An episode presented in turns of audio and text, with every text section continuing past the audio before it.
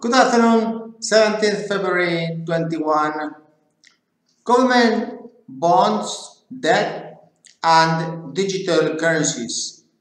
Uh, did you realize what would happen in this disruption of uh, finance, digital finance, Bitcoin today, $51,000? If no one else bought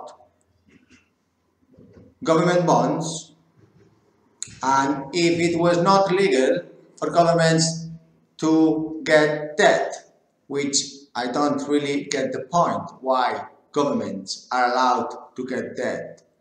Uh, this has to really be looked at because we did not empower them to uh, endebt our, uh, uh, future humans. Now, what if all the retail investors are deciding today that they invest exclusively into, let's say, uh, public shares, stocks, or even digital currencies.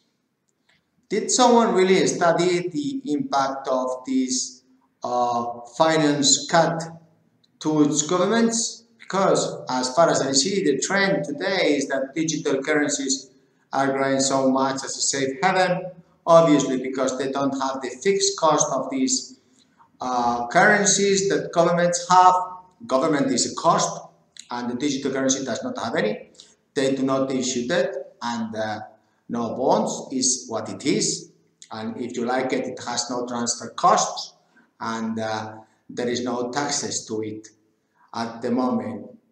So, is this interesting? Well, it is an area of thought that perhaps governments must realize how to stop uh, having debt because who will pay those bonds?